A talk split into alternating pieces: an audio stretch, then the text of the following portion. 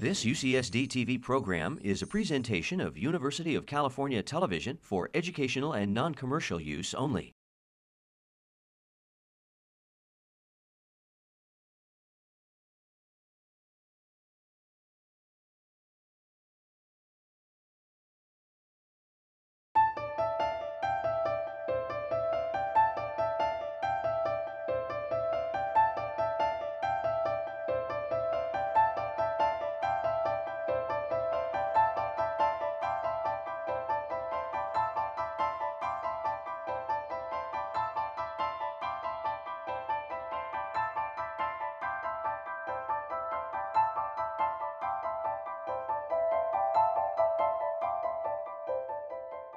The next speaker is Evan Eichler from the University of Washington, speaking about segmental duplications and deletions.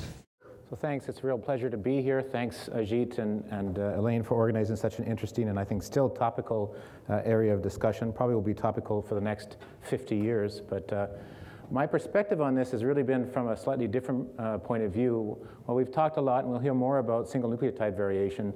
Roughly the last 15 years, my lab has been interested in larger forms of genetic variation deletions, duplications, and inversions, and particularly down to the level of about one kilobase in size. And more recently, with the advent of new technologies, we've been able to push this down to even further, down to about 50 base pairs in terms of its size. My initial uh, interest and, I guess, passion uh, into this field comes from really the study of historical variation, historical copy number changes, particularly duplications. And it comes from really two perspectives. And uh, I'm summarizing the work of about 60 years or 70 years of others here, but I think they really summarize why I think duplications are so powerful in terms of evolutionary process. The first has to do with functional import. When you duplicate sequences and make extra copies of them, by definition, you free that sequence from evolutionary constraint. So if there's genes within those areas, they can actually evolve. Potentially new functions can evolve from that. And in fact, duplication is the primary force by which new genes evolve within any species. Whether you're a cricket, a snail, or a human, this is the primary mechanism. The second is really with respect to the structure of the genome. When you create additional copies of duplicated sequences, you now predispose that genome and that area of the genome more precisely to additional rounds of deletion and duplication. This was recognized by guys like H.J. Muller and Sturtevant long before we even knew what DNA was.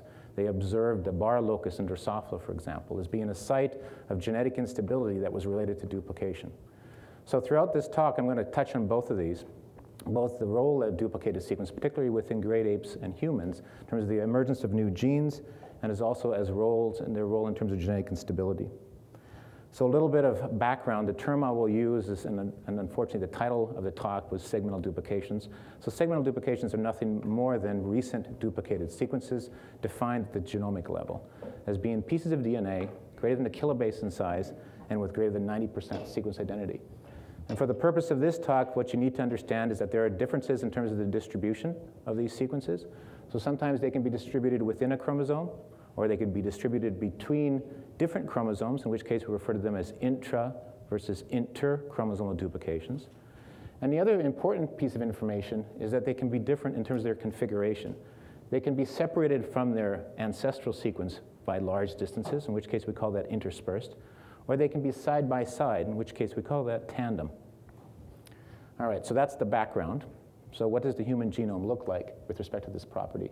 This is a slide that I often show, but I think it actually summarizes quite nicely the pattern of large segmental duplications within our genome. I'm looking here at only the largest, so greater than 20,000 base pairs, and the most identical, so greater than 95% sequence identical. So these are all evolutionarily quite young. And every little line that you see here represents essentially a duplicated sequence that's duplicated intrachromosomally. So the blue represent intrachromosomal duplications. So, two things I want you to get from this. The first is not every chromosome has been treated the same with respect to duplications. Look at chromosome 7, chromosome 16, 17. They've been bombarded by a large fraction of duplications, while other chromosomes have been you know, essentially quiet. The other thing, which you maybe can't get from this, is that essentially a large fraction of the duplications are interspersed. That is to say, they're not side by side with their ancestral sequences, but they're spread long distances from their kind of ancestral homeland. Now, I'm going to show you the interchromosomal pattern on top of this. And this is the pattern when you add the, the exchange of information between different chromosomes that has occurred historically.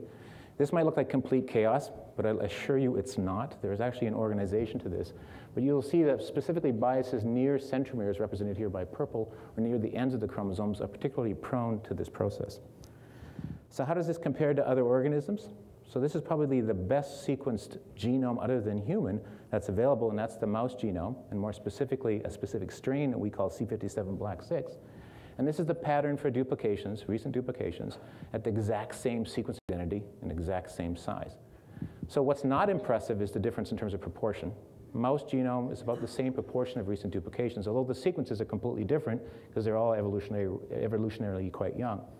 But one thing you should see from this is that the pattern is very different from human. You see essentially very few interchromosomal duplications, but more importantly, you see that essentially the duplications that are intrachromosomal, shown here in blue, are right on top of one another. So in the mouse, most of the duplications that have evolved have evolved to be in tandem, or very near to be in tandem. While in humans and in great apes, the vast majority of the duplications are essentially interspersed. So which is the mammalian archetype? So I won't show you the data. We've had the opportunity to look at the genomes of elephants, dogs, rats, platypus, and other marsupials, for example. And I can tell you that an elephant's genome architecture with respect to duplications looks a lot more like a mouse than it does a human or a great ape. So this, in this regard, humans and great apes seem to be the odd man out, so to speak, or the odd hominids out with respect to duplication architecture. So what about the duplication architecture in humans and great apes? Well, in terms of the timing of these events, we've had the opportunity to look at chimpanzee, orangutan, um, and actually other species. More recently, we've sequenced our own gorilla genome to actually get an estimate on, on, on, the timing of the different duplications. And this Venn diagram just simply shows you the most recent duplications and how they relate to one another in terms of whether they're shared, i.e. they intersect between a human and a chimp, or if they're specific to one lineage versus another. So this is the total number of millions of base pairs that are involved. So two things that you can get from this, just looking at this map of duplications, which is going back to about 25 million years ago, you can see that the orangutan circle is significantly smaller than that of human or chimp. And this is actually something that we've been able to validate experimentally on a number of different genome assemblies. So less duplication in the orangutan lineage compared to chimp or human. The other thing that you'll see is that the size of the circle between human and chimp that's shared is actually quite large. And in fact, if you go ahead and you try to estimate how many megabases have been added by duplication to the hominid lineage of evolution, this is the kind of tree that we get. Now we've added gorilla in addition to macaque on this. The top line refers to the absolute number, the big, the big number here is the absolute number of mega, millions of base pairs that have been added. And a smaller number refers to the number of millions of base pairs added per million years. And so the one thing I want you to see from this is in particular right here. Right around the time of the separation, or just before the timing of separation of human, chimp, and gorilla, and we think shortly thereafter, there was a burst of duplication activity. So we have on the order of three times the number of megabases that were duplicated in this ancestral branch before the separation of chimp, gorilla, and human. This is interesting because if you look at you know, texts that have been written for the last uh, 20 years on this subject, most people have, been, ha- have had this paradox is why is there so few genetic changes over the millions of years that exist between humans and chimps and gorillas? And that is because most of those studies have been done on, really on single base pair changes and small insertion deletions. In terms of duplication, it appears we have an episodic burst of activity at a critical time, I would argue, during evolution. So another piece of information I want to share with you, and it's actually kind of a model at this point, is how these duplications have grown in complexity, specifically within the great ape human lineage. And I'm not going to share you all the data underlying this, but essentially reconstructing the evolutionary history of these duplications suggests that they have grown in series. So particular sequences, which we have referred to often as core duplications or core duplicons, have actually moved and jumped to a new location, duplicating a copy of the old at a new place. And then as this has jumped again in subsequent rounds of duplication, it has actually picked up the flanking sequence around it and created a, now a larger, more complex pattern of duplication. This is subsequently duplicated again, now picking up unique sequences at the flank once again. And so evolutionarily, when you look at these architectures, you'll know a couple of features. Number one, they're not pure, and they're just not one sequence, but they're actually mosaics of different pieces of DNA that have been stitched together. And the second you'll see is that as you get toward the edge, the edges become much younger than the center portion, which is the oldest, which is the core. And there's also exchanges of information that have gone on between these, creating a very complex architecture that exists in our species compared to other primates. So, to give you kind of an idea of how complex this can get, this is chromosome 16, showing you a schematic of about 15 locations that are all about 15 million years old or younger in terms of their origin. So if I could go back to my time machine, none of these locations would exist with this kind of complexity. So each little line here, each little, each little colored bar represents a different piece of DNA that has been duplicated to this specific location, but it's occurred in series. If you go back and you look at the, this chromosome, chromosome 16, and compare it to, let's say, a baboon or a macaque or any other old world monkey species, what you find is that all of these pieces of DNA exist as a single copy in this particular genome. So if this represents the archetype of humans and great apes, we went from this architecture to this architecture in a span of about 25 million years or less. So adding essentially about 10% additional euchromatin or additional chromosome sequence to chromosome 16 in a very short period of evolutionary time. Really unprecedented from most, most studies of evolution. Similarly, if we look at our cousins, the orangutan, we can see similar patterns where duplications have burst onto the scene. Not as, not as complex nor as prolific as what we've seen, but you'll notice that all of these sequence colors here are different with respect to what we see in human, except for the one, which is the core sequence, which has actually jumped to completely independent locations on different chromosomes uh, during the course of evolution. All right, so why do I show you all this? Well, this architecture, which is having all these duplications that are spread out, that are large and highly identical, creates problems for our genome. And the reason it creates problems is exactly what uh, Ed has already mentioned, is meiosis is fundamental to essentially uh, the recombination process that leads to our chromosomes being different. And the way that that process works, how it knows to find a mom and a dad's chromosome, is by sequence homology. But when you have big chunks of sequence that are virtually identical, you can actually trick that recombination process. So you initiate a recombination event where you shouldn't. And so here are two chromosomes of four that are misaligning during meiosis. And now this big chunk of duplication that's actually separating uh, at two different locations misaligns during meiosis. And now you create gametes that have additional copies of that duplicated sequence or have lost copies of that duplicated sequence. But more importantly, because they're interspersed, everything that's bracketed by these duplications gets taken along for the ride. And now you have gametes that now have additional copies of genes A, B, and C in addition to duplication or have lost. So this creates huge amount of genetic diversity in our population. And as a result, it also creates disease. Because when you actually sometimes remove entire swaths of 5 million base pairs that contain six genes and now you only have one copy, it's not sufficient to actually properly develop. And so years ago, we identified these 130 regions, and we systematically have shown by studies of human disease that about 45 of them are important in terms of causing sporadic mutations as well as inherited mutations as a result of this process. And these affect diseases such as autism, intellectual disability, developmental delay, epilepsy, and schizophrenia. So our genome is predisposed to these diseases because of our architecture, uh, essentially, that has evolved. And these are just a few of the microdeletions of the 45 that we've characterized. This is an example of a, a, a very common, it's the second most common cause, genetic thought of autism. Here's an autism spectrum disorder, a deletion of this particular segment. Here's another segment in chromosome 15, which is unstable, associated with schizophrenia as well as epilepsy in the general population. Probably one of the most common causes of general, generalized epilepsy in the human species. So this is just going back to that chromosome 16 view. This is the beautiful, complicated architecture that has evolved on those chromosomes. And this is just to show you that rearrangements between these big blocks result in this form of mental retardation, schizophrenia. Rearrangements between blocks 9 and 10 result in syndromic uh, intellectual disability. And this is the, one of the most common causes of autism I already mentioned. It's rearrangements between blocks 12 and 13. So all of this architecture has evolved specifically on our species. So the question that some of you might be asking, I know we've asked this for the last 10 years, is essentially why? Why would we possibly have this type of architecture if it's actually predisposing our population to increased burden and actually increasing our susceptibility to diseases such as autism, schizophrenia, and intellectual disability? And the answer, I think, partly lies in this, is that in these core sequences, it's not just generic sequence, but embedded therein are rapidly evolving genes and gene families.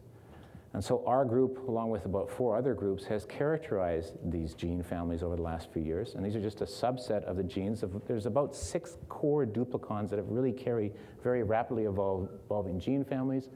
And so shown here are some of the genes. This is the first one that we published in 2001. This is a gene that shows extreme positive selection. It actually evolves about 50 times faster than a gene under purifying selection. That is to say, the additional duplicate copies that are being created are extremely diverse from the kind of the ancestral sequence from which they came. Here's another gene. This is a fusion gene called TREI2. It's actually been a marker for bladder cancer for some years. But interestingly, it's thought that it regulates uh, uh, uh, cellular growth, specifically in rapidly dividing cells. Here's another gene de described by Peer Bork. It's a RANGP2 binding protein. Ancestral progenitor is a nuclear pore. And this one described by Jim Sikela in 2006 is a gene that's been loosely described as uh, essentially a neuro-oncogene expressed in neurons as well as in, again, rapidly dividing, particularly uh, cancer cells. What's cool about these genes is that they have no orthologs, really clear orthologs in the mouse. If you find them, they often don't produce a transcript that's going to be functional. They have multiple copies in chimpanzee and human. They have dramatic changes in their expression profile. So if you go back to an old world monkey species, you'll see them expressed in totally different tissues. And about half of these are showing extreme signals of positive selection. But none of these have been characterized in terms of their phenotype. So there's a big question mark for the function of these genes, largely because they're repetitive in nature, and most of the methods that we've developed are designed essentially to characterize unique sequences and unique genes. So this is just to show you an example of one of these. This is one that we've worked on for the last 10 years. This is a gene called nuclear pore interacting protein. Humans have 20 copies, and some humans have 15. Chimps have 30 copies, but about a third of them are completely different in terms of their location. And what we've been able to do is take the copy that was, let's say, a single copy in a baboon, put them back into a mouse in the back, in making a transgenic, do the same with human copies, and what we found, this is unpublished, but what we found is essentially that every copy that we've taken back into a mouse from the human shows expression patterns that are very specific within specific cells. So what I'm showing you is a part of the human brain. This is the dentate gyrus. And this is a little, the, the, the staining that you see here is RNA staining. And what we can see is there's a high level of expression of this particular gene family in the neurons, but more importantly, in areas of active neurogenesis. So dentate gyrus, the cerebellar granular layer of the human brain. If we go back and we do the same experiment with a baboon, there's no expression, essentially zero expression in either of these two specific areas. So stay tuned. I think these genes are going to be much more important in terms of understanding human function.